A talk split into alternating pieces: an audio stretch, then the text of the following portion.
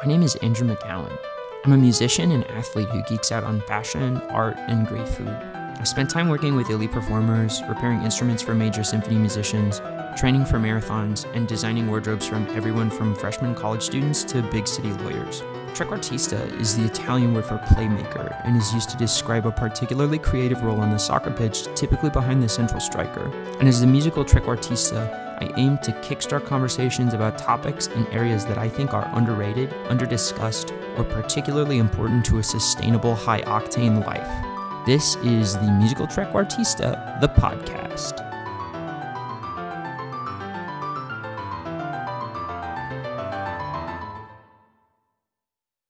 Yeah, I'm I'm waiting. Sorry. There it is. Got it. There we Okay, go. good. Okay, Hiram, thanks so much No, for being here. Yeah, So- absolutely. You were talking about um, music school accreditations. Yes. So I talked to someone in the accrediting um,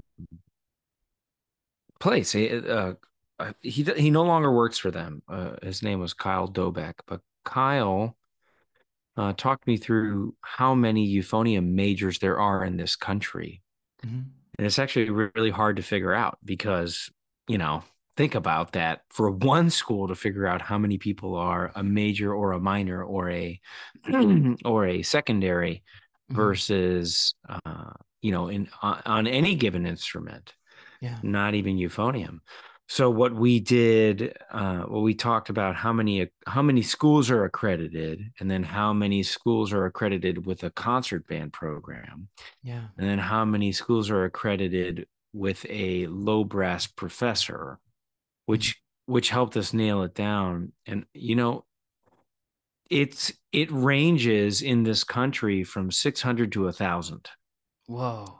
euphonium majors every year That's Which is a- awesome. it's a wild thought it's a Yeah. wild thought to place mentally like okay what in the world does that mean what Yeah. does that mean to me you know between major secondary because he didn't he didn't want to and couldn't distinguish between major education uh or excuse me performance education minor and secondary he said Yeah. you know it doesn't necessarily matter and as an accrediting institution that's not where their um that's not where their time and money is spent they're just Yeah. if you do this, we're going to do this for you, or this is how you get this uh, delineated, Yeah. which is really interesting. Yeah. So, yeah, there are not that many euphonium majors in the in the United States. That was my wife, and this is my dog, Link. Up, Oh. up, up, up, up. There's Link. Oh, hi, Link. Oh, he looks like a sweetheart. He's a big, good, sweet dog. Good boy. Yeah, he is a good boy. You know, a, thou- a 600 to a 1,000 is a honestly a little more than I expected. It's a range.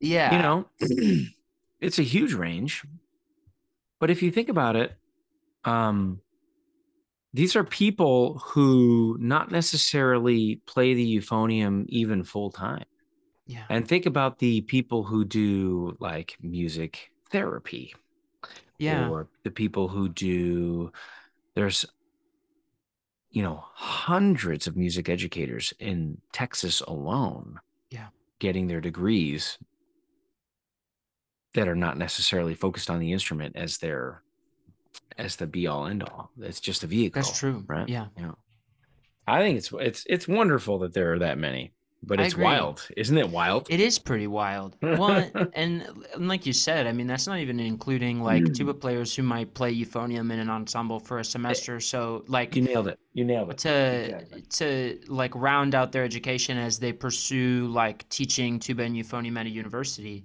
Um and uh just because we weren't recording it when i brought this up uh part of the impetus for this project was in going through 11 manuals of orchestration i was able to come up with about two to three pages of what the euphonium is and what it's for and the most extensive one was like a paragraph and a half in the Cambridge Manual of Orchestration 2013 edition.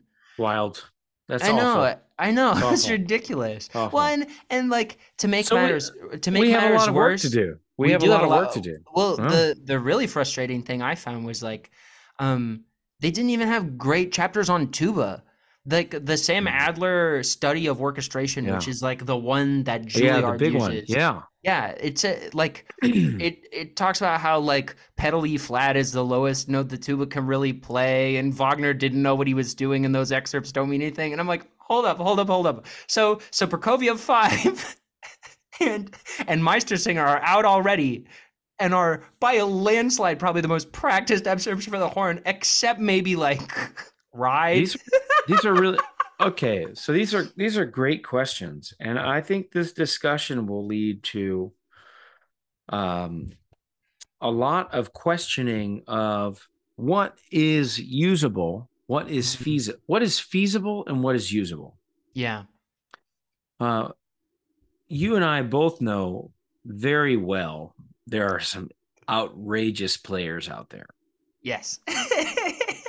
um, and outrageous players who can do outrageous things Yeah. on the tuba and the euphonium. And that's exciting. yes. And that's wonderful. And I want to use this opportunity to talk to you about what those capabilities are and the reasons we do them.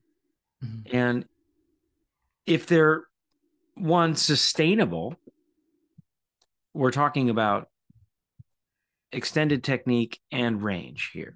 hmm One sustainable, two practical, and three musical.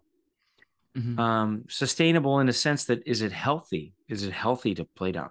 The the cello and the violin, any string instrument does what it it says onto it says do this. Yeah. We have our limits. The clarinet, any wind instrument or wood, woodwind instrument says we do this. Maybe uh, saxophones and their um, um, what's the altissimo register? This Yeah. the I forget what that register is called. Uh, maybe that's extended technique, but many of them can do it, and it doesn't um, impact the physicality of their body. You know, Yeah. um, but on brass instruments, here's the here's the whole rub: is yeah, some people can do that, Yeah. but hey, man, is that gonna tear the instrument apart from its root? Because let me give you an example. Pick a famous composer. Go ahead. Charles Ives. Uh, a living famous Oh. John Mackey. And let's say John Mackey gets a hold of a random guy who can play quadruple F above the piano, hmm and he does it all day. And he says, Well, why don't the euphonium players do this? And that person says, I don't know. Um, well, what does that do to the euphonium? Yeah. And I know, look, I am looking at myself in the face saying these things. Uh, so recently, well, I want I want to let you lead this conversation, but there are things I do want to talk about. Um, oh, for sure, man. I want, I want to make sure I have my my book here that I that I co-wrote, quote unquote, um, uh, to discuss these extended ranges. So Sure. yeah, go ahead. What where are we going with this? Sweet. So, um, basically, the the way I've kind of distilled it, I'm gonna pull up my list really quick. I've um, one of the things I really wanted to do was line item good roles for the euphonium in the wind ensemble, like right away in in outlining the basically extra chapter of the orchestration textbook that I'm planning to write. Um, Fantastic. one of these um, I actually took a lot of inspiration from you from because I think it was at um, the Eastman Tuba. Acad- the Thank you. Tuba Academy where you I think you used the phrase euphonium is the chameleon of the band. Yes. What I've I've changed it a tiny bit and I've used it as um, I've I've said to boost the volume of another instrument by pairing in octaves or unison. Um, and I've thought of it as kind of like um, if you think about an audio technician, like the gain boost dial. Sure. That's a that's that's a wonderful um approach because if I were to if I were to think about that, you would say Mhm. here is a color that Mhm. won't detract Yeah. from the color of your bassoons or your low reeds, right? Yeah. Absolutely. It'll it, it it'll sound like uh it's a great way to think about that. It'll sound like we're adding the bass booster to it or we're Yeah. Thickness to the texture. Yeah. And a lot of composers and a lot of orchestrators have used it as such. You'll find that in Donald Hunsberger's arrangements, Yeah. in the Star Wars, and in the um, oh, what's the uh, excerpt that we play? Festive Overture, Mhm. that the arrangement that he did, and that's a great way to think of it. It's it's certainly as we look at it as a doubling instrument Yes. which is where you're going with that. So I, I I would agree wholeheartedly with that um, assessment of the euphonium Mhm. as a chameleon. Yeah. One one aspect, let's talk about Yeah. it as an aspect, is that we are boosting the sound of that of that section Yeah. The- without detracting or adding a different, a radically different color. Exactly. Um, the next is a solo line that will cut through the ensemble, regardless of the quantity of instruments playing, if the euphonium is scored uh, in an upper register. And that's lyrical or agile solos. Mm, One that comes to mind yeah. specifically is Colonial Song, with how thick the band is scored, but yet it's so present, especially near the end. It can be, yes. Yes. And that's a little more into the weeds as we Yeah. you know, that's a little more okay. And and I would agree with that assessment as well because you know, and it and it depends on the player and it depends on the color that you're using. So if you Yes. play with a whole lot of vibrato, Yeah. you're gonna come on out, you know? Mhm. Uh, that that is a weapon that we can. it's a terrible word to use, right? Yeah. But that's a that's a weapon that we can wield. Is the song nature of the and and the vocal aspect of the euphonium just Mhm. popping out of the texture with the vibrato, right? Yeah. That's a again, I agree with that assessment as well as Mhm. another aspect, another aspect of the euphonium's uh, chameleon-like nature. These are good. Mhm. These are good. This is a really good way to spell out a word into um into these different aspects. No, I like it, Andrew. Yeah. That's good. I like Uh, it. creating a counter melody in an already thick texture is next. And a lot of the Sousa counter melody lines specifically what I, was what I was thinking of. Which actually gets to a bit of an interesting point I've been uh, having with a couple of the uh, just a couple of my friends that I've been talking through the project with.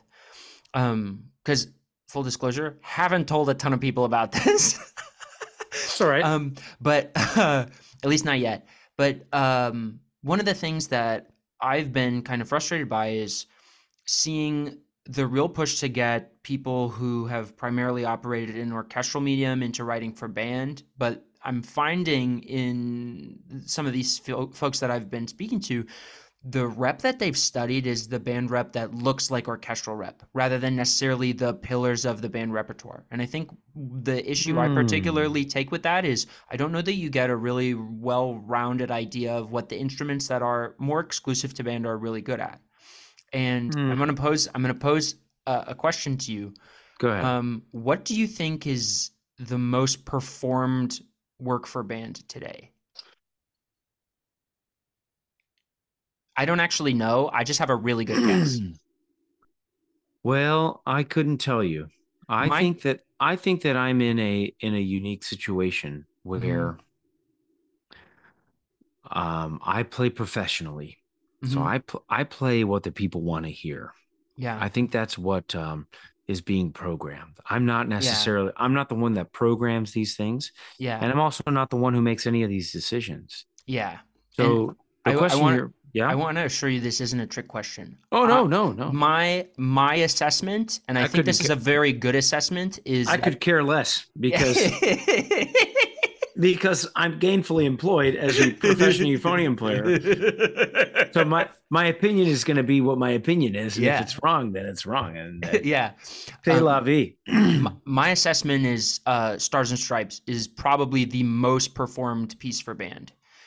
Well, I was going to go there. I, I, I, I was wondering if you were looking for uh, symphonic work or popular work.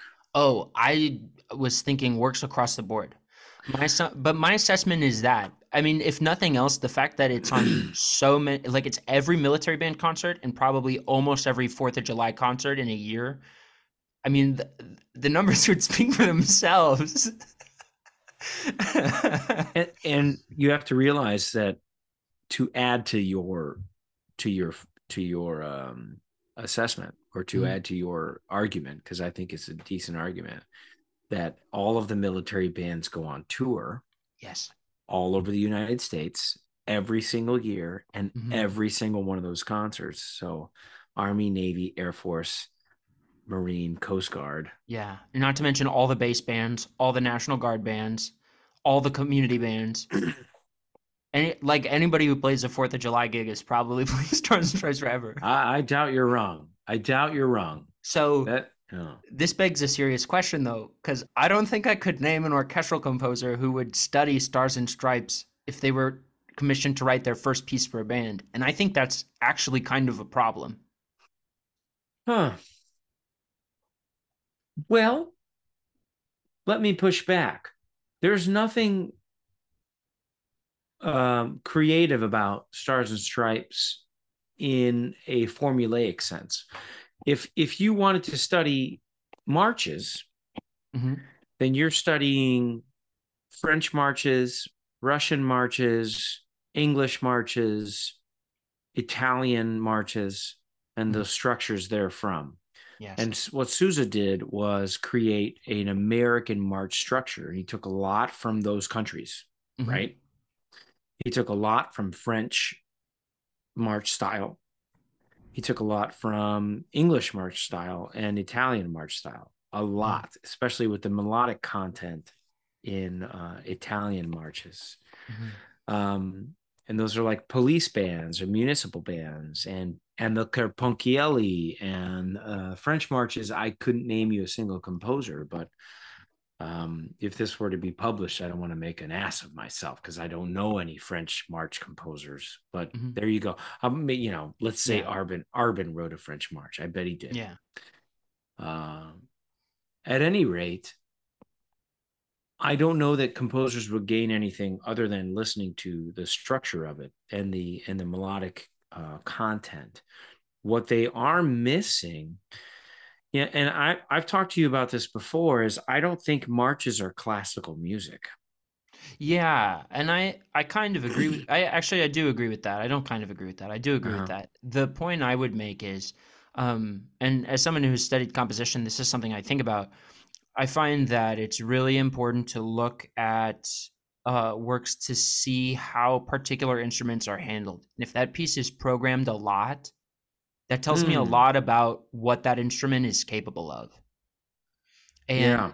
if And I, and if the, someone was to study exclusively um like the uh, I'm having a hard time coming up with like a not so great euphonium part right now because well, because in the not- prep in the so, prep I looked at so many Andrew- good euphonium parts Andrew, just um, just yeah. just just don't do that because Okay, those yeah. composers, for sure um, yeah, th- those people might be. Uh, uh, for sure uh yeah, I guess I guess okay. the, the the point I'd argue is like um a, a piece that just scores the euphonium in octaves with the tuba ex, as exclusively the device that it's used for, as opposed to one of the many devices it's incredibly effective effective at. I think is a bit not only frustrating for us. I think it's a bit derivative to the medium because um, I think one of I, I I was very fortunate very recently. Um, I was playing for the University of Illinois Conducting Symposium, and uh, the two pieces we really played for that were Lincolnshire Posy and Chester. And one of the things I was really struck by is how involved the euphonium is in those two pieces in a variety of ways. And even if it's not, it doesn't seem like the most flashy or the most all over the place kind of thing. The Did you- parts did you were guys play the- with Did you guys play the whole New England triptych or just Chester? Just Chester. It was just for. Uh, I mean, it was just a conducting symposium, so they wanted to keep the rep a little more limited. Mm. Um, at least that's my understanding.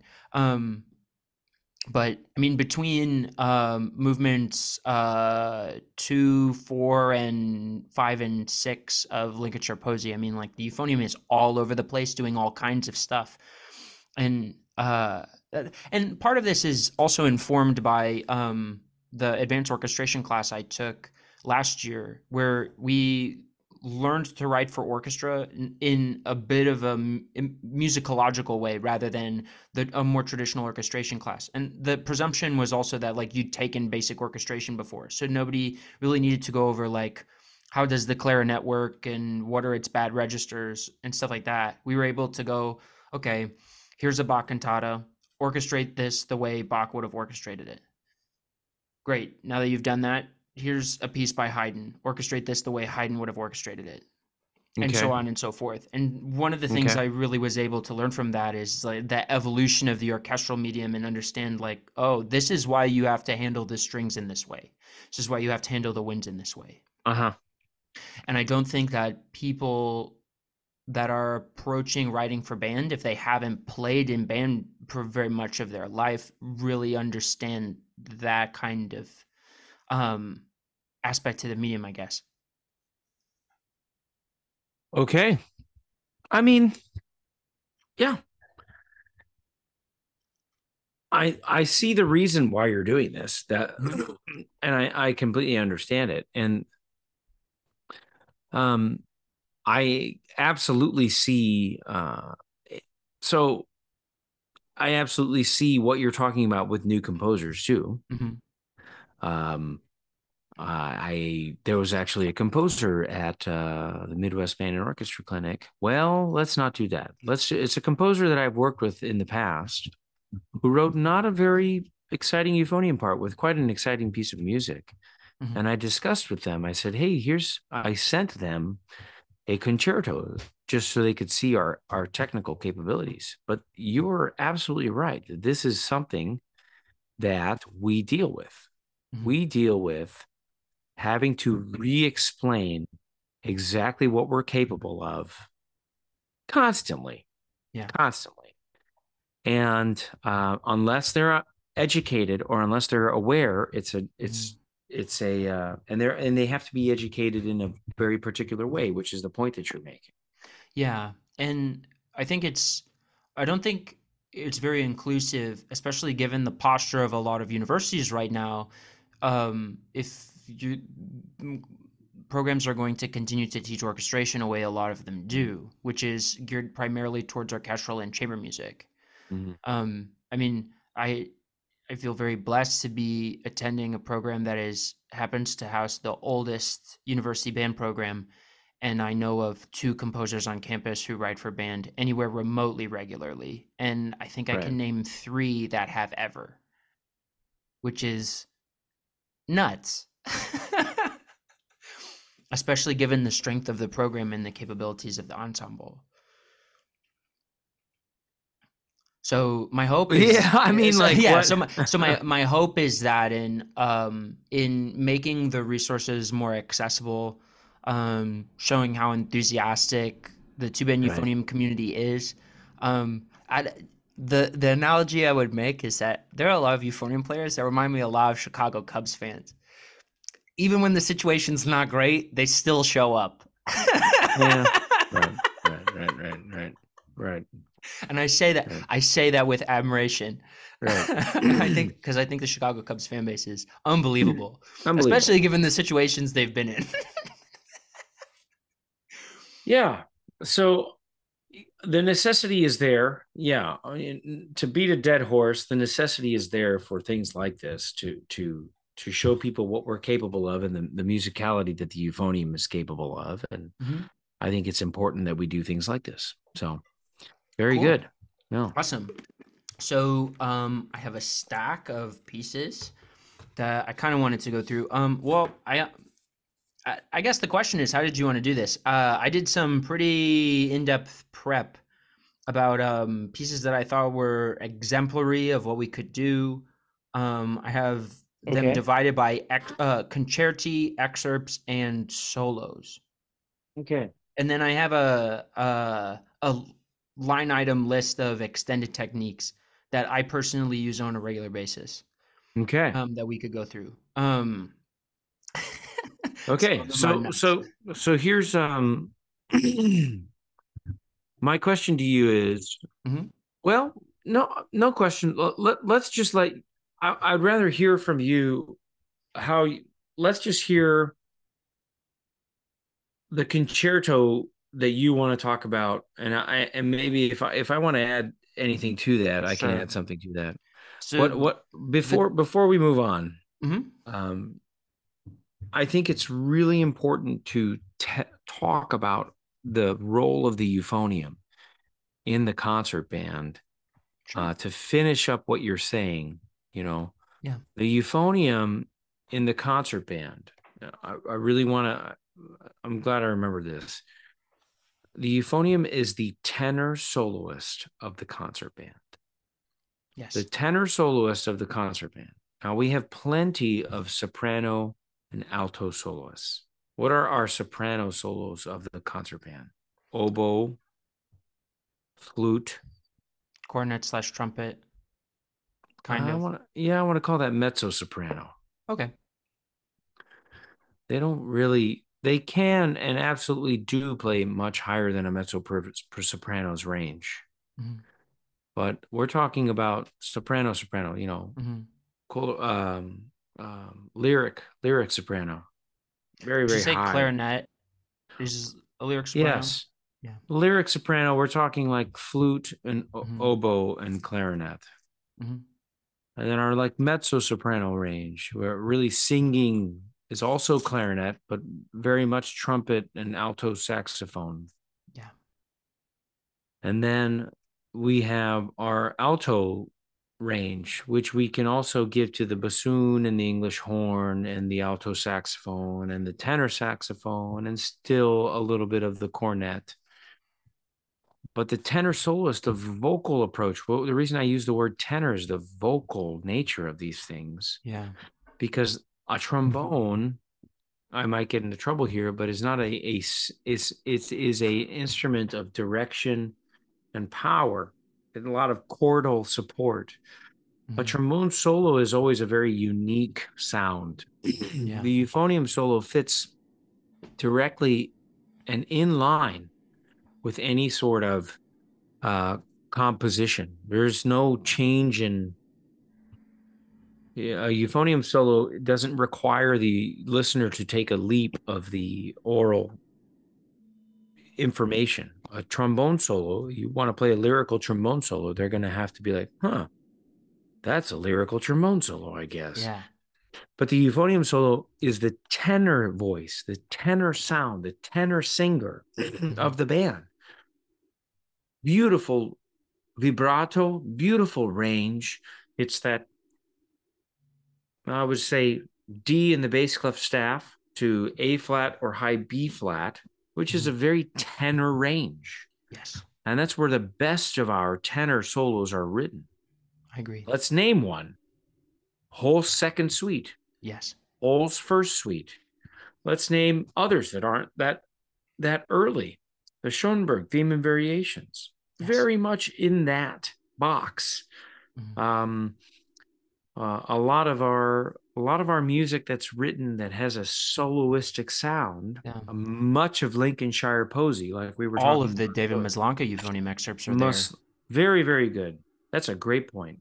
Yeah, I mean, like the, the the Fifth Symphony like has a euphonium concerto in it. I think that because of the the vibration and the range and the way the instrument lends itself to vocal music, it Mhm. becomes the tenor soloist of the band with volume over the bassoon and over the tenor saxophone, yeah, with range over the over the tenor saxophone and over the bassoon, with character of vibrato and and brass instrument sound over a woodwind instrument. Not to say that these instruments are any less or contribute in any less way. They just Yeah. play different roles. And so the euphonium plays this role very well in the concert band, I agree. which is where we need to this is the part of of of music that irks me sometimes. There's a lot of modern composition that utilizes the euphonium as you were saying as the upper octave of the tuba and that's Mhm. all well and good but Yeah. it takes no adventure from there yeah. there's so much you'll hear in much modern composition trombone solos trumpet solos french horn solos and none for the euphonium because they don't understand the lyric quality of the euphonium and there's so much lyric quality in the euphonium yeah. that modern composers aren't listening for or Yeah. not aware of. And- that's that's where I think this chameleon of the band thing is very very good because we genuinely have to play so many different roles in support. But we also are such an incredible soloistic instrument. Yeah. That's the main thing that I would drive home yes. is that we can solo so daggum well I all agree. these all of these theme and variation solos even in front of the band we besides being with um, within the band outside of the band um, and this is what we're about to go over you're right Yeah, and one of the things I also wanted to touch on is like it's really interesting how in the early band more symphonic works, a piece like Lincolnshire Posy comes to mind, where we have you a distinct euphonium one and euphonium two part, where oh. they they split the role so much in a really interesting way where it's really really effective. Well do you know the history of that? Uh, of that particular piece. no of the fact that uh, baritone and euphonium or euphonium 1 and euphonium 2 are you aware of what that means Um, I'm happy to be enlightened. All right. Way back in the day, there used to be concert bands with alto horns, so E flat tenor horns, hmm and um, oh man, baritones, tubas, E flat tubas, B flat tubas, so bass tubas and contrabass tubas, valve trombones. It was a smorgasbord. 120 years ago, there were lots of different brass instruments painting lots of different brass colors. Mhm. Composers simply got tired of it. And there was a meeting. There was actually a meeting that took place and Mark Jenkins is better uh, suited to tell you about this, but I can tell you off the top of my head that there was a meeting that took place about 120 years ago, 100 plus years ago, about the euphonium hmm and that these two instruments could play in the same ranges and they sounded fairly similar. so composers did away with the baritone. There used to be a euphonium that played the octa- upper octave of the tuba most often, and a baritone that played a lot of the tenor and lyrical solos that you would play. You would pair with the tenor saxophone, with the bassoon, Mhm. with the cornet, with the bottom octave of the cornet. That's what you would do. You would pair that. Yeah. And over time, excuse me, not over time, there was an actual decision made to coalesce those parts. That's why you have these um these additions of a lot of that music that put those two parts together and then they because those two parts are put together the the arrangers or the people who set a lot of this music had to put the a lot of that harmony and instrumentation into other instruments it spilled over into the bassoons it spilled over into the um, horns spilled over into the saxophones Wow. spilled over into the euphoniums and trombones there's a lot of middle voice issues Mhm. middle voices is where this affected the most so there used to be absolutely two separate instruments Yeah. then people then as manufacturers started pushing um, the process forward it started to get a little murky we do absolutely recognize a baritone and we do absolutely recognize a euphonium but manufacturers said i don't know like Conn. Mhm. Conn said we don't care Yeah. play both you know we the parts are not that they said we don't care but this is what we're going to make we're going to make a a double bell euphonium or a five valve uh, five valve double bell euphonium Uh, we're going to make one horn. We're going to call it a baritone, maybe. Some publications and things started to change. The, so the history is a little murky when it comes to those parts. Yeah. Um, so, so really, truly, you're right that there were split parts for a lot of things, and that's still possible. I think it's still Yeah. there's plenty of music that's written that way. A lot of the um, European um, uh, fanfare bands and uh, the European. I mean, there's uh, European art music that's that way. harmony. Have Yeah. a, a, a, a piece in my lineup for this interview is uh, uh, Poème de Feu by Ida Gotkovsky. I don't know if that's a piece you know. It's actually written for three parts of euphonium. Yeah, I just played it. Oh, no way. Yeah. I, we're playing it on uh, our concert here with the Wind Symphony uh, next week, Mm. and then uh, on tour in Naperville tomorrow. Very cool. Yeah, I piece just is, played it. That piece is nuts. and Yeah. really cool. It's really cool. So, uh, yeah, that history is a little more involved than just changing the nomenclature. The the, sure. the, band, the band composers got together and said, just change that shit. We do Mhm. not want to be writing that many parts Yeah. or that few, that little a tone quality difference, which is what Mhm. really, I think that's what really happened. Mhm. At any rate, um, let's go down the r- whole. Can you make me a share screen capability here? Oh yeah, sure. I I'm old world and like actually have the sheet music for everything. okay, but I want to share you Yeah. the the the the thing that that I have started to do. Can I share? Host Um, you should have. I th- Oh, let's try it- again. does it say? No, it says host disabled participant screen sharing. Um, there we go. Thank you. cool. You just did it. Awesome. Uh, it doesn't matter. I'm not sharing any videos. So you got me here, right? Yep. Okay, this is the Phil Snedecor Youth Tudes that I was um, instrumental in creating. Phil Snedecor, uh, for those that aren't aware, has written a bunch of brass music. He's a fantastic arranger. He he started. I don't know if he founded, but he was one of the founding members of the Washington Symphonic Brass with Milt Stevens, and he took it over and runs the Washington Symphonic Brass. His incredible arranging chops. I love Phil. And at a bar one night, Phil and I got to talking about euphonium literature. Okay. Mhm. And how we don't have etudes that address our incredible solo literature and Yeah. orchestral and concert band and uh, the ranges and the capabilities of the euphonium. So we'll start here with the the the reason I put this as the first. I he let me choose the order, which was fantastic. This first etude, um, etude one, is I want you to notice first how perfectly singing register euphonium stuff that is. You know. Yeah. That is very singing euphonium register. And as we move on, still very singing euphonium register. And here we are, measure 31. There you go. Yeah. Let's see. That's that is euphonium 101, especially in our concertos. Is playing technically in the compensating register. So here at measure 31, 32, boom. All of these, all of this writing is completely within the realm of euphonium's capabilities.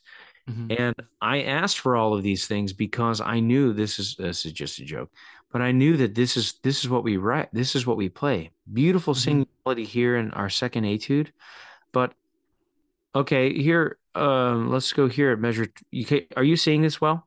Yes. Okay. So here measure 26 and 27 and 28. Okay, what do we see here? We see an extreme pedal register. Yes. Okay, bum ba da da da dee dum. Um, do you know, you know, you're a euphonium player of music that goes this low In euphonium, in uh, euphonium? the only two things that come to mind are very briefly in the Linkola and Cosma Concerti. The Cosma Concerto and the Linkola Concerto, and there are other concertos that go down to here. the Gabriel Filippo Euphonium Concerto.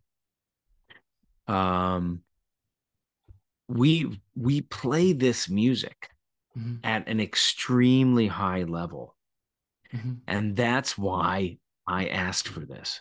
When we and our be- one of our best concertos, the Cosma Euphonium Concerto, Mhm. um, the quality of the composition, the melodic nature of it, the way it lends itself to the euphonium so well.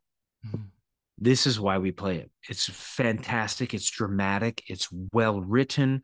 It has uh, super tuneful and memorable melodies. Yeah. We, as a community, revere the Cosma Euphonium Concerto. And Yes. are all of these notes within that? The answer is yes. Mhm. The answer is yes. And that's why I asked him to write this music, you know, Yeah. down here at the last measure. This is what we do. Okay. And as we move on here, this this is part of the reason I got these etudes uh, written is because this is the stuff that we do. I want to go to I want to go to uh, the stuff that he wrote for us that's orchestral transcriptions. Ah, the other thing that we do here we are, euphonium etude number eight. Look at this beautiful key, F major. And then what do we have here? And I asked for this specifically. Well, Was tenor clef. tenor clef. Very good. Yes. And a lot of our music is written in that in that clef. Mhm. Um, addressing the stuff that we do as euphonium players. Here we are. Do you recognize this as a euphonium player? Uh, I'll give you a hint.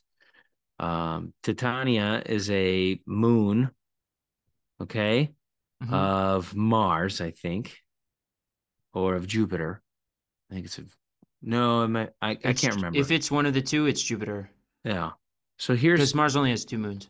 Okay, so here is ba-ga-dum, ba-bum, bum. So this figure that we're looking at actually occurs in our orchestral repertoire. Ba-ga-da, ba-ba, ba, ba-ga-da, ba-ba, ba, all that. Ba-da-da, ba-ba, ba-ba, ba-ba, two, three, ba-ga-da, ba-ba, ba-ba, ba-ba. So even in these ranges, this occurs in The Planets by Gustav Holst. Here it is written directly for us. Ding ding dee da da da da da da da da dum dum that occurs in the planets. That is Yeah, written for us in the that planets. if that's in Uranus, isn't it? Yes, that's correct. Um, here's Sancho Panza from um, uh, from Strauss's uh, Don Quixote. This is a riff on that. Ba-da-da-da-dee-dum, and then ba-dim, ba-dim, ba-dim. All that stuff is from from um, the planet. Uh, excuse me, it's from Strauss. This Yeah. here we go. This is very much from Mars. our Mars. Very good. And then back, I skipped uh etude number four. Etude four. Ba-dee-da. This is from the Lauridsen's O Magnum Mysterium, right Yes, here. is. Etude number four. Etude number five is different. At any rate, um, I've convinced the composer to write stuff that we have. Mostly, this extends into the low range, um, Mhm. and we, we saw that earlier. There's a lot of high register stuff too. I was going to go to the end to show you uh, the end. Thank you very much. Rich But here we are. Here we are. A tribute to Rich Matteson, wh- who had an, an, an absolutely fantabulous high range, but Yeah. also a great low range. You know. Yeah. And here we are in the exceptions. This is not the rule, but here we are, high F, and we also have F, F, E flat, F, G flat. There you go. There's the highest note right there Dang. in the entire in the entire um, etude book, and it's possible, Yeah. and it's not impossible. It's difficult, but Mhm. this is stuff that I have seen in our repertoire. Every single note I have seen in our repertoire, Mhm. composed by serious composers. Mhm. Not a single one of them are are um, not a single one of these notes, and not a single one of the reference points that I used were bullshit. Mhm. To to to be crass. Yeah. Um, none of this was was from like, oh, you know what? Why don't you write a double a double F, like a quadruple or something? Yeah. Right? Some, just because I'm I'm a jerk. Not a Yeah. not a one of these notes have I not seen before. Ah, I, repertoire- I've seen a lot of them before. Exactly. I mean, there's there's E flats below that, like just maybe like that minor third below that uh, high G high G flat in pantomime, Very good. And that's just a simple that's a and that's just that's a, a, simple gimme. concert piece. Yeah, That's a yeah, that's a gimme. Exactly. That's a really good point, Andrew. Is that yeah, that and I mean, here's there's a here's a gimme, and that is yeah, that is an extreme register note for many instruments, but not the euphonium, yeah. which is a great point to make. mhm. Okay. Yeah. How, how sus- I, I guess this is a really good time to ask, like, how sustainable do you think it is to write those, like, in that kind of a register in band music, though? Well, that's why the preface of this uh, talks a lot about our solo literature Mhm. and you know the extreme register stuff. I don't I don't believe Yeah. it's sustainable to write in extreme registers for the euphonium Yeah, uh, for concert band music, and I don't think anyone. Okay, so that's a great question because it, it I have- deals. yeah. I, I have two examples that I pulled for kind of extreme register, and I pulled them because they appeared on recent military band auditions. Um, The ones Mm. that come to mind are Storm from Four Sea Interludes and Aegean Festival Overture. Because both of them have high D flats and high E flats in the parts. And those are exceptions to the rules, right? hmm And and this goes So- with, and and I should add both pieces are phenomenal. Yeah, yeah, that's a great- I, sh- I should I should I should add that. That's that is a great uh, point because people want to play these pieces of music. yes. So, as a euphonium player, I would be telling composers to write us in three octaves Mhm. without hesitation, and then in four octaves in extreme cases. So Yeah. above high B flat, I know I'm a wuss, but above high B flat, you have to have a really good reason. And Yeah. below pedal B flat, you have to have a really good reason. Now, can I comfortably play above high B flat every single day? Can I comfortably play below pedal B flat? It's been years since I couldn't, you know, Yeah. very comfortably above and below those ranges. Mhm. And where does the euphonium sound best is in those ranges. Yeah. That as composers, the, the recommendation you really want to make is if you have melodic material you want to write between our F in the staff and high B flat or high C. Yeah. If you want to write accompanimental material, you can write in any one of those notes. We're going to play rather loud. Uh, we're going to play rather loud when it comes past uh, high F. It's going to be very present. Yeah. And then, um, but we'll do we'll do an exemplary job uh, Mhm. below middle B flat and down to low E flat, low D. Yeah. So these are these are things that composers don't consider necessarily. Yeah. Color and texture. That's and that's one of the big things I wanted to include. One of the things I really like about the Adler is in every chapter you like page 1 you get the ranges and a description of what each range is like as far as the quality of the sound. Mm. And I thought having a diagram like that would be eh, We don't have Incredible. one in the Adler. no. Well, Tuba make barely one. gets one. That's yeah, one. that's the that's the plan. No. Um, Dude, that's that's a great plan. Let's where do you want to go? Let's let's discuss that in particular right now. I want to know that. Do cool. that. Um so What's yeah, like- go. like qualities of the different registers? Yes. Cool. Um, so I guess let's start with uh, the harmonic series and work up. So in one of the things I find that's a little frustrating about the pedal register, and I don't know, I, I've kind of started to think a little differently about this.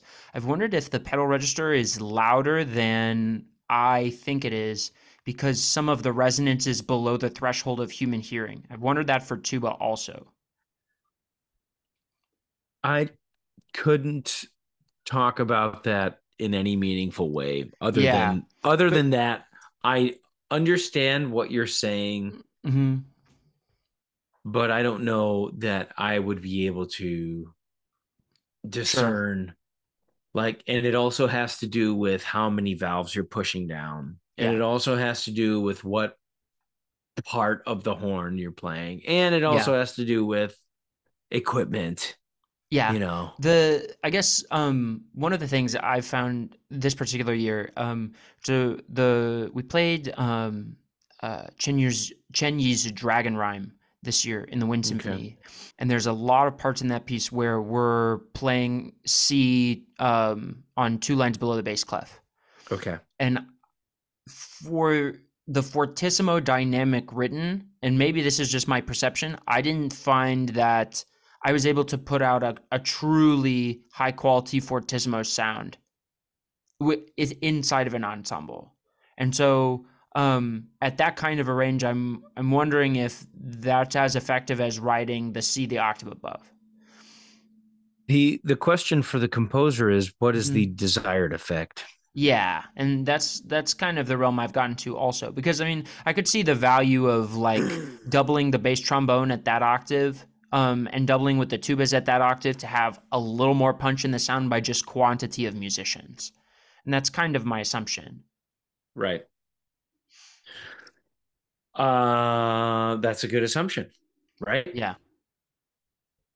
Yeah, and I think the I I really like uh your tenacity to and your desire to express that the euphonium sound um vocally I think that's a really wise way to to describe it. And one of the things I would find about the low, or I would say about the low register is that while it's not necessarily a bass voice, it is an exceptional low baritone voice in that octave. Oh yeah. Uh, one of one of the comparisons I I've started to make recently was um I don't know if you were there for this conversation at Eastman the year I was there um, Eastman Tuba Academy, I should specify. Uh, mm-hmm. Uh, Dr. Robinson and I were talking about how the patents for the modern euphoniums that we're using are much more akin to the baryton sax horns than they are um, the Central European rotary baritones and tenor tubas. And so, with that kind of idea in mind, the euphonium can kind of do a lot of the things that the alto, tenor, and bari sax can, but rolled into one instrument, which is kind of special. And especially with mon- modern manufacturing and the uh the, the liveness of the sound the liveliness yes. of the sound i don't know if you've ever played a french c tuba or a historical instrument have you ever played mm-hmm. a civil war baritone yeah i have uh, I, I, mean i am very blessed to um spend a lot of my time my office is two doors down from the john philip sousa uh-huh. archives oh wow so basically things have gotten better. It, uh, oh easy, my gosh! Oh right. my gosh! Yeah. so that is easily said, and meaning we're going to have so much more resonance in yes. in a in a modern brass instrument, especially the euphonium. Yes. Uh, there's so much range capability, so very much resonant sound happening in the ranges that are extreme. Mm-hmm. Uh, our extreme registers now, you know, for me, um, for me, my extreme register starts below pedal E and starts above a D, mm-hmm. you know, a, a, high D. And we're like, okay, now we're going to start doing some weird stuff. And it, and I really do think it lends, it's because of the manufacturing process now. They're yeah. just hyper resonant sounds with really great core, you know, core tone qualities. You know, that with that being said, it's like, or is the compositional process lending itself to this versus what we thought, what they thought we were capable of? Mm-hmm. And uh, again, going back to uh, the point of this conversation is like, mm-hmm. we can play in a big melodic range, melodic, very technically the same technical prowess that you would give to a uh, tenor saxophone. I shouldn't say that. The same technical prowess that you can give to a cornet. Yeah. And you add I mean, another octave to that. Yeah, I mean, I think I think it would be reasonable to say, and maybe not necessarily exactly the same as a tenor saxophonist, but like approaching the technical prowess of a Well, lot. I mean, the- there there are some wild the- cats the- out there, but well, The problem is arpeggiation. yeah, We can we can simply not arpeggiate like a wind uh, a woodwind instrument. that's true. That would be that's false. We Mhm. we we can't. We cannot um, play the Mozart clarinet concerto cleanly down an octave. Yeah. We have there's a lot of business that happens between air and muscle and vibration that Mm-hmm. we have to take care of whereas the clarinet does a lot more through um, air pressure through the reed yes. uh, we we simply cannot compete. That's true. A, a clarinet or a tenor saxophone, arpeggiation in any meaningful way. So thirds, uh, major arpeggios, diminished arpeggios are okay, but any sort of skipping of of said arpeggio is going to be extremely rough sounding. I'll give you an example. I am premiering a euphonium concerto out in Oregon oh, wow. week at that's awesome. week after uh in in three weeks. Uh the composer is a band director. Dennis Inas. It's a it's a Cuban euphonium concerto. Oh, so awesome. at the end of at the end of this week, I'm playing the day concerto with the Marine Band. Oh my god. Heck. That's and awesome. then and then in a couple more weeks i'm playing i'm premiering this concerto everything is good everything he wrote here is stepwise difficult it's a difficult part when it's not stepwise there is articulation brass centric right Mhm. um and then i'm gonna find you the one lick that i asked for like a jackass that is the most difficult lick that he wrote with woodwinds in mind. And he- I fully admit to making this faux pas. Everything else is playable, but this is not. So this is at quarter note equal, or excuse me, half note equals 160.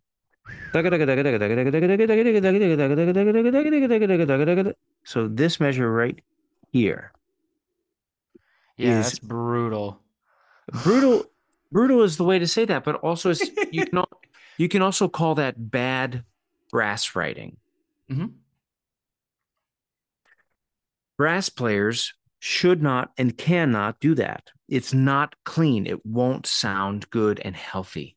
Can we do mm-hmm. almost everything else there? Look at all that stepwise motion. It'll sound great. It'll sound great on a brass instrument. Scales.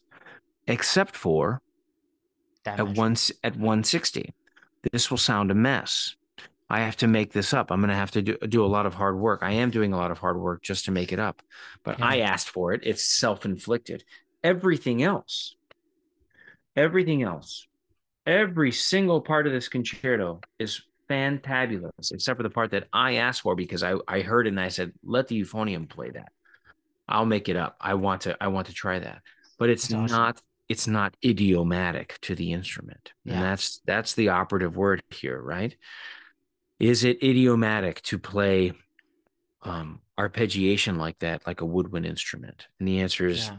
no not at all Yeah. man no. Yeah, the the advice I was going to give um, future composers um, with that kind of stuff is make sure you get your performers okay before you write it. because one of the things I've really found is that like writing, especially new works for premiere and collaboration, is incredibly underrated. I think it's it's some of the most fun I have. I love how I get to know the composer over the process, and the piece always lays better on the horn as a result right and it's fun. So, at any rate, brass writing, when it's idiomatic, is often stepwise and, and very, if it's a fast passage, it's often stepwise. If Mhm, it's not stepwise, it's, it's likely articulated. mhm. And if it's not um, stepwise and articulated, then it's slower so that we can play it more beautifully. Yeah, the one of the parts that I had pulled that breaks that rule a lot. Um, uh, maybe not as bad. It's very skippy. Um, is this passage here? Um, the tempo is 138. Oh yes, this is Year of the Dragon. It is Year of the Dragon. So this brings up an interesting point. Is that Mhm. concert band music? Yes. This is the contraband version. Is it concert band music? Answer that question again. the No, answer well, is it's originally brass band music. very good. Um, and the euphonium player in brass band music is very cool. Absolutely incredible. hmm And there are things that the euphonium does in brass band as a role. Okay, here's here's where we're gonna where we're really gonna get into the thick of things. Cool. When the euphonium plays in brass band, it is providing a different role, very multifaceted, than the euphonium does in concert band. I feel like that's a gimme. We can both agree with that, right? Yes. Now, what are those differences? If you put the same player in both ensembles, the same player, not the same music or the same com- composer, we're talking about the same human in both of those ensembles behind the same instrument. Hmm with a part that is suited for the concert band, with a part that is suited for the brass band. What are the differences going to be sonically, and what are they going to contribute sonically to those different ensembles? The euphonium and brass band is a very wide, massive soloistic sound that is huge. It goes out for days. hmm Why? Because All of the yeah. Oh, I was gonna say uh, it strikes me as um, you need more width in order to uh, power through an ensemble of l- uh, technically louder volume because you have primarily brass instruments as instead of brass and winds. Okay. You need a direction to take the sound. Yeah. Sure. Moreover, they also play very color changing. There's a lot of colors to a brass band. Remember, a brass band is all brass instruments. Yeah. So they provide all of the color changes on one type of tone production. Mutes. Mutes are easy. Mutes are a gimme. Yeah. Volume. That's a color change. Mhm. But then we have types of articulation. And vibrato, no vibrato, asking for more edge or less edge. Getting And- very, very into the weeds with color changes. And so in the concert band, when you are playing chameleon, you have to provide a solid, while playing chameleon, you have to provide the only way you play chameleon is by matching style, Mhm. not by changing tone quality. Mhm. You have to provide a fantastic singing, rich, resonant sound. You cannot mess with the tone quality of the euphonium in concert band. You can and you must in a brass band. You must not in a concert band. Let us play some examples. Are you ready for this? always. So here we go. Share screen. Uh, share sound. Well, it says optimize for video clip. It's not letting me do that. It might be your hosting. Um, I'll see what I can. do. Uh, David Childs. Um, we're gonna play a soloistic sound. close. What's the name of the second CD? Um, um, symph- What's the symph- It's like he plays with the symphony orchestra. The second one. Oh, I'm not sure. Okay. I was looking to see if I could change the audio settings. up. Symphonic Euphonium two. Oh, don't worry about it. Okay.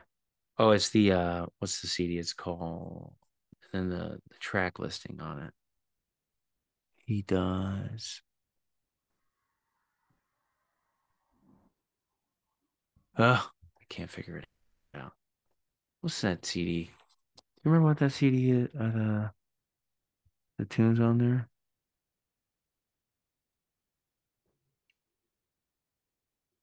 And symphonic um euphonium he does I know he does Wilby, he does uh No, this Uh, is Symphonic Euphonium Williams. two. oh okay.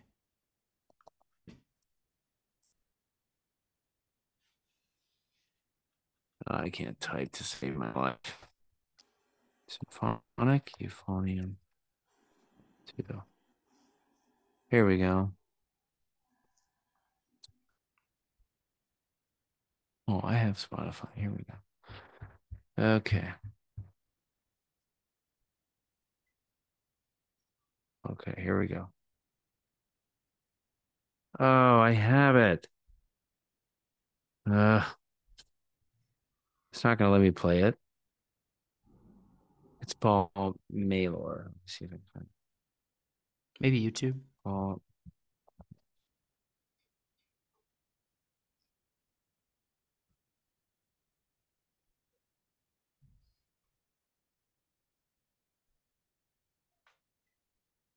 Wonder who this is.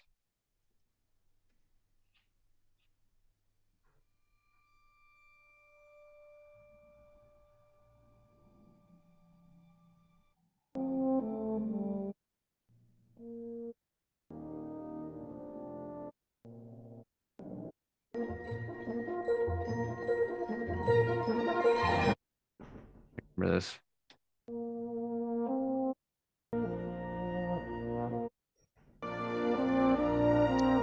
Oh, I can't find it. Okay. Here's the point of I don't know this to concerto. It's really good. Sweet. Yeah, to Um, what you're gonna find is that David Childs changes his sound very frequently because he's euphonium soloist and grew up in the brass band culture. And it's Yeah. beautiful. It's incredible. It's fantastic. And the other example would be Dr. Bowman or Brian Bowman playing his uh sol- solos, and he has a very, very consistent sound with a really, really rich articulation constantly, which is something that he grew up doing in Mhm. the euphonium with the concert band. So there you go. That's Oh, fascinating. Do you think it behooves uh, the modern euphonium player to be able to do both of those things? No. Uh, I think it's impossible to do both well. Fascinating. Why? Um, I've not heard anybody accomplish both of them well. That's why. Interesting. And why? Because of the different types of techniques and tone qualities and the ear training. The it's the ear. It's the ear. What does the ear want to hear? So it's Mhm. really difficult to dissect worlds from one another. Um, Phil Smith sounds like Phil Smith sounds like Phil Smith, whether he's playing in front of an orchestra, in an orchestra, in front of a brass band, or soloing. He just did. Mhm. And he played in a lot of different worlds. He played with brass band. He would solo with brass band. He grew up in the Salvation Army playing in brass band culture. Um, that would be a that would be a that would be a person that I could point to that played in each one of those styles, maintaining that incredible sound. So that's why I think the answer is no, which is a wild thing to say out loud. I think it's not possible. Whoa. I think I think you do one thing and you you do it well, you know. And I don't think you do one thing necessarily. It doesn't turn out to be one thing. Mm, It's just the way the people around you interact with you and the way they play around you Yeah. makes makes make those sounds. So I um me, for instance, the way I play has lent itself to lent itself to playing in orchestra more often. So I've Mhm. played with I played with New York Philharmonic. I played with the That's awesome. Cincinnati Symphony. I played with Cincinnati Symphony Orchestra. I played with Baltimore. I've played with National. Uh, with the tone quality that I like and create, not necessarily on euphonium, but also bass trumpet and Mhm. trombone. I've played Yeah. trombone in a lot of these orchestras. Mhm. That's awesome. the uh, the reverse of that is a very soloistic sound making soloistic choices you can play in brass quartet brass band. Mhm. you can play solo repertoire. I just had a conversation with somebody um, glenn van looy about approaching an orchestral sound. And he talked about the difficulty of it not even wanting to hear the recording that he made with the orchestra playing planets because it was such a departure from what he was used to Whoa. So what do you do differently to approach a more orchestral sound? i think i have to do less is what i'm saying i think i have to do oh, less Oh, interesting. Yeah. That's really fascinating. I um I took your advice from Midwest and I've had a few lessons with Dave Fedderly. Um really since Great. January. Yes. And that was the advice he gave me too. Was that I needed to do less. And if I wanted to get more out of my horn, I probably needed to slow down my air. Hmm. I it's like it. fascinating. It's been a wild journey. he's a smart guy He is. He is. Um, I had a wonderful time. Uh, Yeah. He's a very generous man. Uh, and uh, one of the things I've been finding is um, it's been really interesting taking that approach and coming back to the kind of experiment well the, not kind of experimental the super experimental ensemble i play in right now. Um because the i play in the improvisers exchange ensemble here at illinois and our instrumentation this semester is euphonium piano oud portuguese guitar penny whistle berimbau um what am i missing? Uh a couple of French horns and uh, chungu, which is this Korean folk drum. It's a very eclectic group, and one of the things I find is that like us, the euphonium timbre is so vibrant. I really have to be picky about when I choose to kind of take over the texture, and it's not very difficult to do that. And I wind up utilizing a lot of wacky extended techniques a lot in order to kind of fit into whatever's going on. Great yeah we play a really really resonant instrument Yeah. what can you do uh, find a way to make it work. That's what you can do. Yeah. yeah It's been kind of cool. Yeah, I've had to. Um, I don't know if uh, it's probably not accurate to say I developed some of these extended techniques, but I had a couple interesting ones I thought I'd uh, run past you. Um, and some of these I think are a little weird. I actually f- did some digging for um, in outlining some of the rep that I kind of I thought we could get into if you wanted to today. Uh, I tried to line item a few pieces for uh, concerti solos and excerpts that I thought uh, exemplified um, an exceptional use of euphonium. sure go ahead So um, for uh, for concerti, the ones I picked um, were the obvious pair of choices in the Cosma and the Ellerby concerto. Um, we talked about the Cosma already. I think Ellerby is a really great case too because um, it's got. I mean, the first movement is kind of showcasing the contrast between the technique and the lyricism. Uh, the second movement is, I mean, all over the place, uses mute a lot. The third movement is downright gorgeous, maybe one of the best songs ever written for the instrument.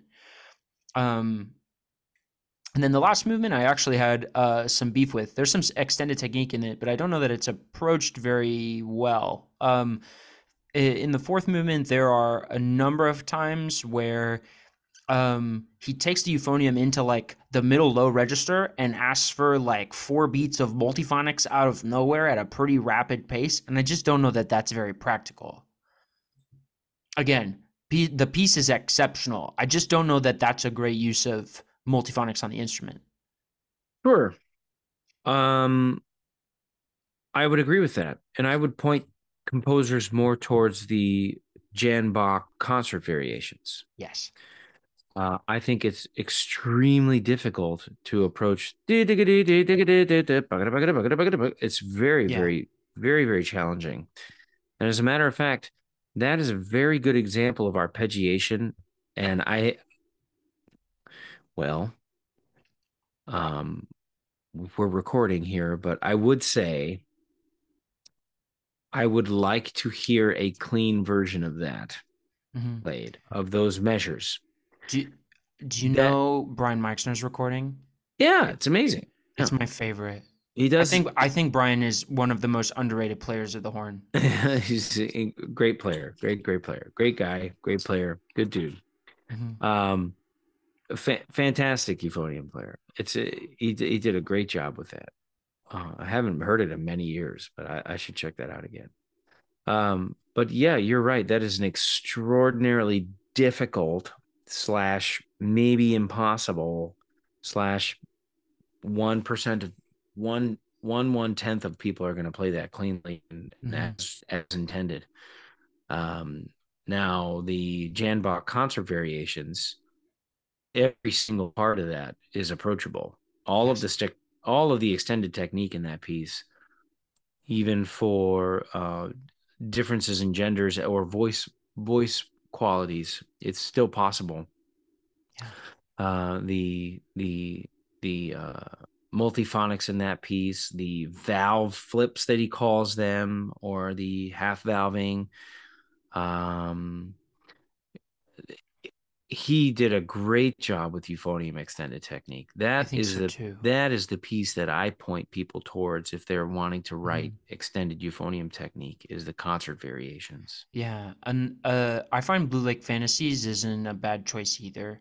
Oh, so Um, good. Yeah. Yeah, I, I mean, Blue Lake Fantasies, I think, is a little more on, I, I guess, less adventurous with some of the extended technique. Well, but it also out there. has yeah, it also has fourths and Yeah. and very difficult things to sing. It- Yeah, and and the mute writing I think is really interesting. How he contrasts the colors there. I mean, it's Mm. also unaccompanied, so um, you really get to explore the subtleties of the differences, which I think is really cool. Um, uh, is the the chart "Blue Gleam of Arctic Hysteria" a piece for euphonium that you know? I know about it. I've never played it before. I've never played it before about it. either. I've I took a Mhm. couple listens to it last week, and and Mhm. I think as far as adventurous euphonium repertoire, that Mhm. definitely qualifies.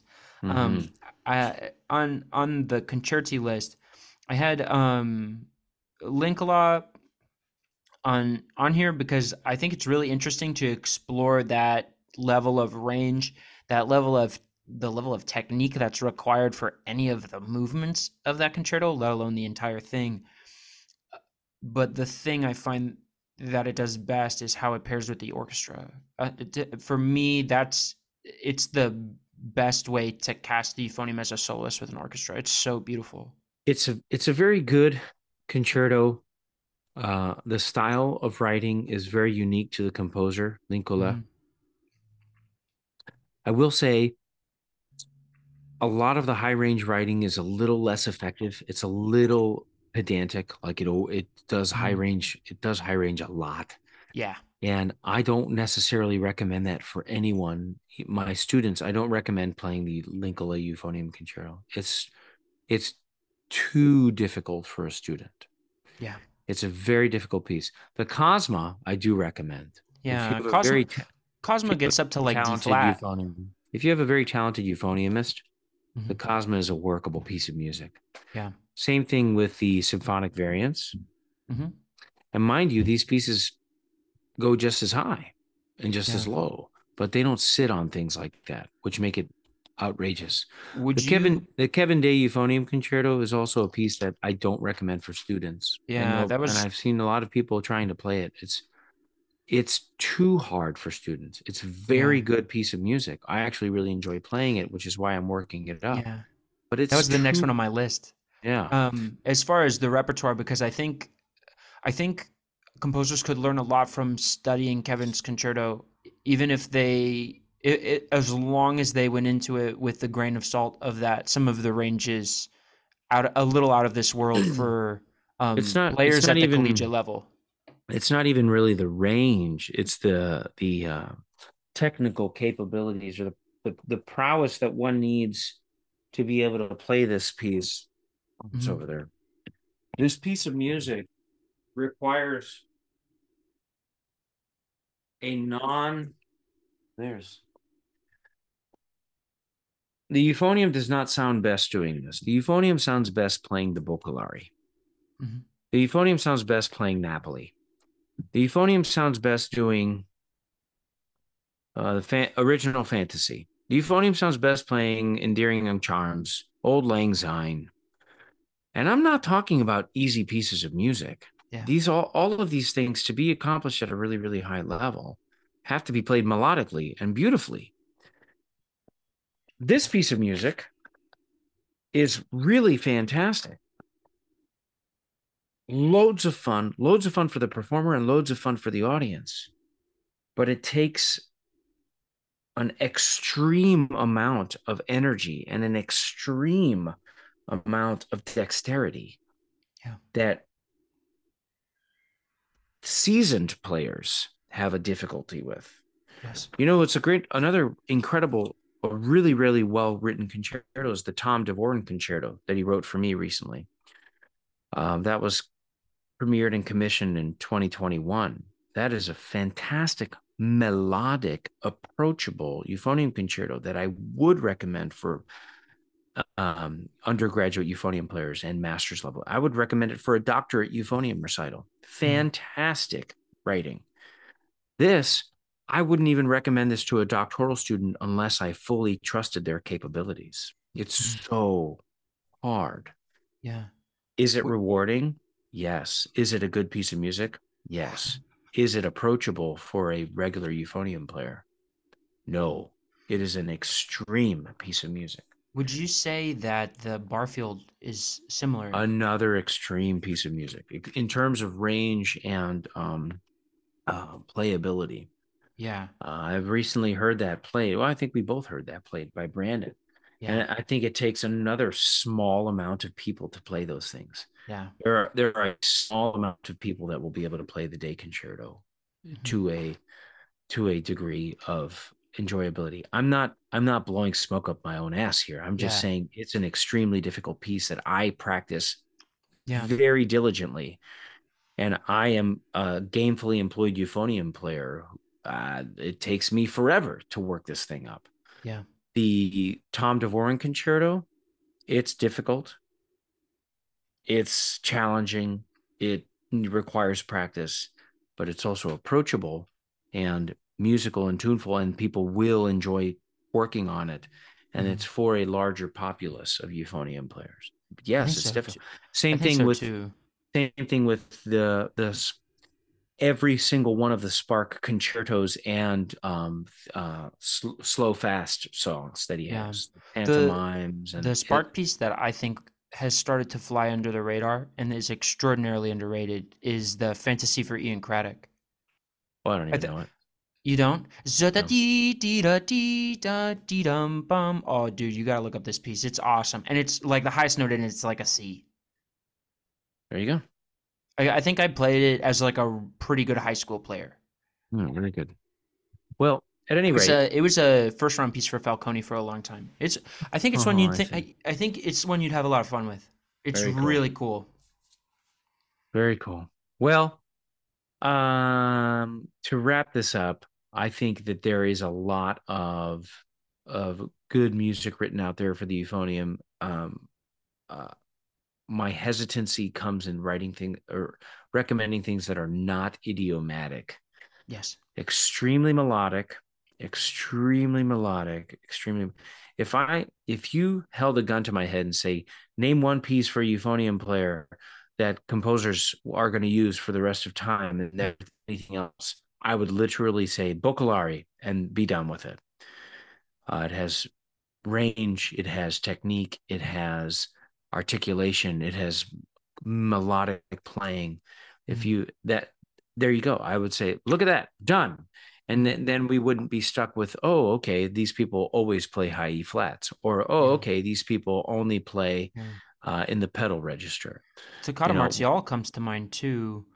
well i, I mean a solo piece Oh, for sure. Uh, Yeah, in I- I terms was- of in terms of a band music yeah, that's not bad at all band Yeah. a band composition toccata martial would be right up there if not my favorite Mhm. it's one of the reasons that we have that on the first round of the marine band audition yeah. I I mean, practically religiously you know yeah, I I was talking with um, Vince Kenny around this time last year, and one of the things he said to me was, uh, if you if every euphonium player could play Toccata Martial perfectly and the opening the the for in E flat perfectly, we probably wouldn't have a lot of worries, or all the worries because it would be open season at auditions. Yeah, that's very that's very astute. I mean, the euphonium, that's those are Holst first is hard yes, and Toccata Martial is hard and people just don't realize it. It doesn't Yeah. look hard at all. Neither one of those pieces look hard at all. I think the whole suites get taken for granted because they're so approachable to a younger ensemble. Ubiquitous. Yeah, and so everybody thinks like, oh, it's just Holst one and two. We played uh the first suite in E flat for Steve Peterson's last concert. He retired at the end of last year. Um Okay. was a fun show. Opened with Kevin Day's Dancing Fire, then we played Holst for Suite in E flat, then Maslanka 4, then O Magnum Mysterium. Tough show. okay. But the irony is that I think we spent the most rehearsal time on the Holst. yeah. I don't which think really that's is kinda- ironic at all. It, it Yeah. was surprising to me. But getting The, some, getting the, a sim- the simplest yeah, music is the hardest music, man. Yeah. Simplest music is the hardest music. absolutely Yeah. All right, I gotta let you go. I gotta get for moving. sure. Hiram, thank you so much. This was wonderful. Yeah, no I- problem. I can't tell you how I much I this is appreciate helpful. this. Yeah. Yeah, absolutely, man. Uh, it's a pleasure to pick your brain. Um, if folks want to follow you somewhere, where's the best? Oh, Instagram. Cool. Awesome, awesome. Hiram Hiram Diaz one at gmail.com. Oh no, wait, wait. Hiram Diaz one. Hiram Diaz one. That's it. And of course, on tour with the Marine Band. Um, when are you in Oregon? Yeah. I'm going to Oregon the next couple weeks. That's awesome. Uh not this week, but I'll be in Oregon from February 27th through March 10th, and I'm premiering the Dennis Enas Euphonium Concerto on March 10th. And it's going to be spectacular. It's a Cuban rhythm. It's It going to be awesome. spectacular. And then That's I'm really also doing. I'm also doing the day concerto on Sunday, one one week from today, That's with the Marine. Band, which is just I cannot believe I get to That- play. yeah, man, that's got to be exhilarating. I'm ex- extremely excited. And then I have the Tom Davoren concerto that I'm doing the piano reduction of at Rutgers University, and then um, I am trying to record a CD. So we'll see what happens there. Whoa, Yeah. that'll be incredible. Yeah, Yeah. please keep me in the loop about that. I can't wait. Sure. Awesome, awesome, boss. All right, man. Thanks so Take much. care. We hope you have enjoyed this episode of The Musical Trequartista, the podcast. You can find us online at McGowanmusic.com or listen on your favorite podcast platform.